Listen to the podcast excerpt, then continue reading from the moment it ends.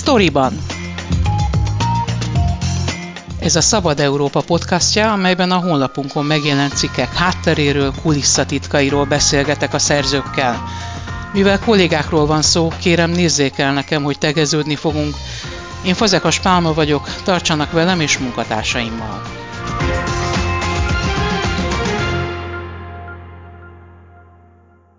Hektár számra írtják az erdőt Balatonfüred mellett, aggódó civilek felhívására indult útnak a Szabad Európa két újságírója, Barna Lipkovski Miklós és Jakab Aponyi Noémi, hogy kiderítsék, ki, miért és hogyan vágja a fákat a gyönyörű és védett Koloska völgyben.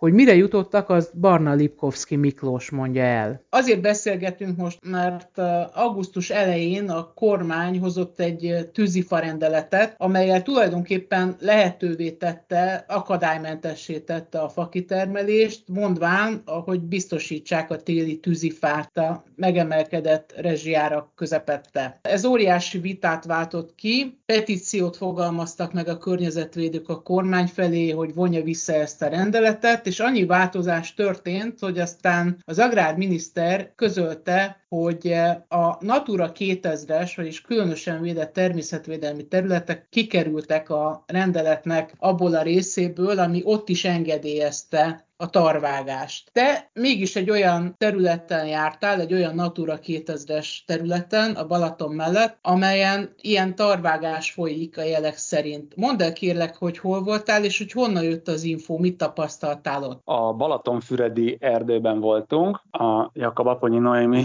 kollégámmal, és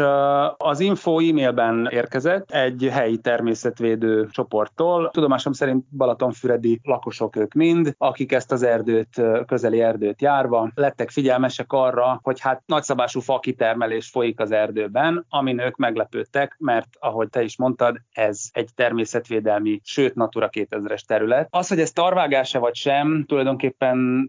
végül is ez lett a riportnak a témája, mert számunkra is az derült ki ott a helyszínen, hogy mást gondolnak ezek a helyi természetvédők arról, hogy mi a tarvágás, és mást mond erről a törvény. Nyilván az erdészet természetesen, mivel ez egy állami erdő, ezért feltétlenül a, a törvény betűje szerint jár el. Az más kérdés, hogy a törvény betűjéről mit gondolnak a erdőjük, vagy a klímaváltozás, vagy a természet miatt aggódó állampolgárok. Amikor te ott jártál, akkor volt ott munka éppen? Nem, akkor éppen nem, szerencsére, végez ugye vegetációs időszak és a tűzifa rendelet ugye pont arról szólt, hogy szól, hogy akár vegetációs időszakban is lehet fakitermelést végezni, sőt, akár tarvágást is lehet végezni. Bár még egyszer mondom, a törvény betűje szerinti tarvágást ebben az erdőben a jelek szerint nem végeznek. Végvágást végeznek, meg különféle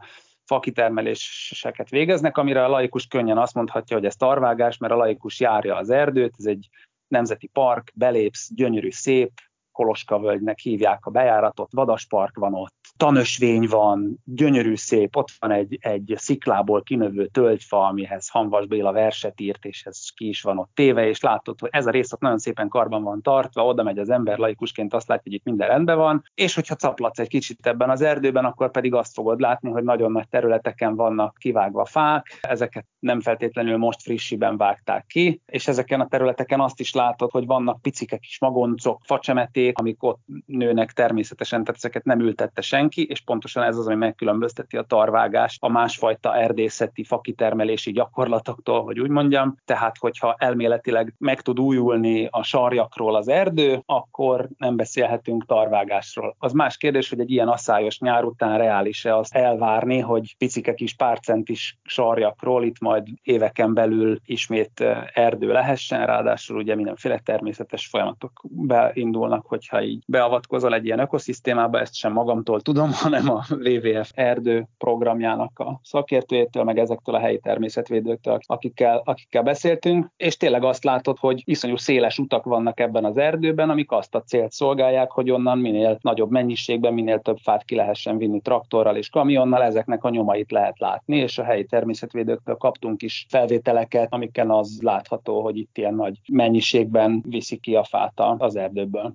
Augusztus elején döntött a kormány arról, hogy minden akadályt elhári gyakorlatilag a fakitermelés alól, de azt mondod, hogy jelek arra utalnak, hogy itt már régebb óta folyik fakitermelés, nem tarvágás, de hogy vágják azért a fákat, ipari mennyiségben viszik el onnan a fákat. Tudod-e, hogy hova kerülnek ezek a szállítmányok, és hogy vajon mióta folyik ott ez a fakitermelés, és miért csak most szóltak a civilek? Ez egy bonyolult kérdés, kezdjük a végén. A civilek azért most szóltak, mert most pontosan a, az említett erdőrendelet miatt nagyobb média figyelem irányul erre, és ezért azok, akik egyébként már évek óta foglalkoztak ezzel a témával, most azt gondolták, hogy itt most ezzel be lehet törni a médiatérbe, mert hát egyébként egy pici helyi természetvédő csoportnak a hangja az vagy behallatszik a nagy hangzavarba, amit a mindennapos óriási média dömping jelent, vagy nem. És az mondjuk Magyarországon egyébként is jellemző, hogy a kisebb helyi kérdések nem feltétlenül jutnak be így a fő áramba, hogy úgy mondjam, nem látják az emberek a fától az erdőt, hogy az, hogy itt van egy pici probléma, ami nem tűnik annyira nagy dolognak, az valójában óriási gondokhoz vezethet, mert akár egyetlen fának a kivágása is megindíthat egy ökoszisztémában olyan folyamatokat, amik például azt eredményezik, hogy mit tudom én ebben az említett gyönyörű szép Koloska völgyben a szép kis forrás, ami az erdő bejáratánál csörgedezett, az már nem csörgedez, mert kiszáradt, és ennek nyilván ilyen talajeróziós és egyéb okai vannak.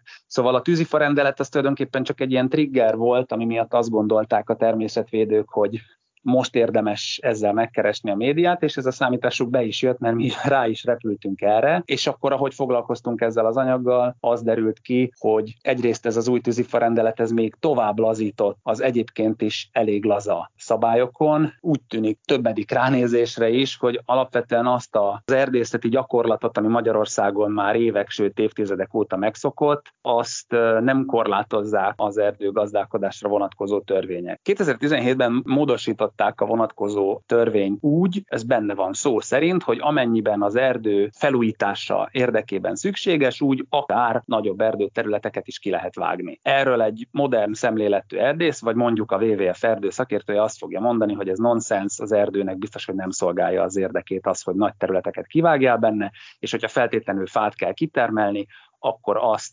szálazásos, technikával, örökerdő gazdálkodásban kellene kitermelni, nem pedig úgy, hogy fogok egy x hektáros területet, és ott mindent kivágok. Ha marad sarj, ha nem marad sarj, mert ugye itt tehát nem érdemes definíciókon lovagolni, miközben arról van szó, hogy egyre súlyosabbak a klímaváltozás jelei, és ez kéne, hogy legyen a prioritás. Ehhez képest a prioritás mondja a kormány, vagy mondja az erdész szakma az, hogy hát itt tűzifát kell kitermelni. Azzal egy korábbi anyagokban foglalkoztunk, hogy a frissen kivágott fa az ezen a télen nem lesz alkalmas tűzifának, ha csak nem nagyon rossz és különösen környezetszennyező és nem hatékony tűzifának, tehát amit most kivágunk, az mondjuk két év múlva lenne jó tűzifa. De egyébként minél tovább hagyod élni a fát, annál vastagabb és keményebb lesz, annál jobb lesz fűtőértéke és stb. Hiába újul meg mondjuk az erdő, nem lehet igazából azt mondani sok szakértő szerint, hogy ez gazdaságos volna, vagy megtérülne. És arra a kérdésedre pedig, hogy hova kerül a fa, hát itt is mindenki mást mond. Ki végzi itt a fakitermelést ezen a területen? Bakony Erdő ZRT végzi a fakitermelést, kapcsolatban voltunk velük, és beszélgettünk, tulajdonképpen egész konstruktív volt a beszélgetés, valamiért úgy döntöttek, hogy nem akarnak nyilatkozni. Az erdészet által nyilvánosságra hozott, illetve a természetvédőkkel folytatott viták során lobogtatott adatok szerint a fának a javarésze tűzifának megy, ehhez képest a helyi természetvédő szerint pedig megy az ajkai erőműbe. Korábbi anyagunkban, amiben a tűzifával foglalkoztunk, ott pedig azt mondta egy energia szakértő, hogy maximum úgy lenne értelme frissen kivágott fát eltüzelni, hogy ott a, abból felszabaduló gőzt is felhasználod ilyen kazánban vagy olyan erőműben, ami erre képes, és akkor ez tulajdonképpen egy energiahatékony megoldás is tud lenni, ha még oly környezetszennyező is. A kormány azzal érvel, az állam azzal érvel, hogy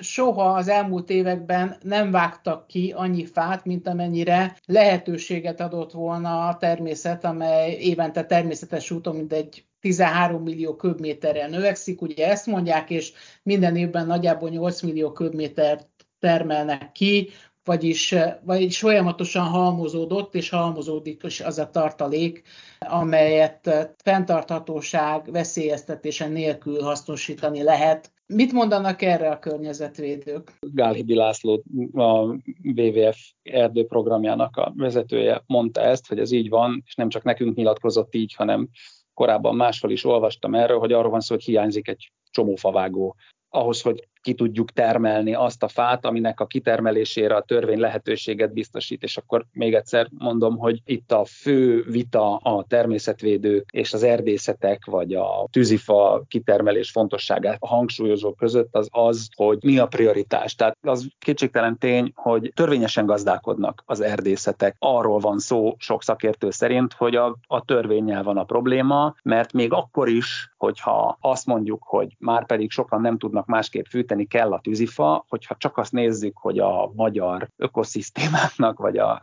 a magyarországi környezetnek mi az érdeke, akkor az biztos, hogy nem az, hogy ekkora mennyiségben termeljünk ki fát az erdőben, mert az a víz, ami az erdőben nem párolog el, az majd az alföldön nem esik le esőként, és akkor ott súlyosbítja az asszályt, és nem lesz termény, és akkor így működnek ezek a körforgások. Tehát szerintem az nem vitás, hogy ezek törvényes gyakorlatok, és szerintem az sem vitás, hogy hogy ezeket a törvényeket kellene átgondolni, hogyha azt szeretnénk, hogy olyan értelemben legyen fenntartható az erdőgazdálkodás is, ami a környezeti szempontokra sokkal nagyobb hangsúlyt fektet, mert tök jó, hogy betartjuk a törvényt, csak hogyha közben 50 fok lesz nyáron, és kiszáradnak a folyók, akkor nem sokra megyünk ezzel.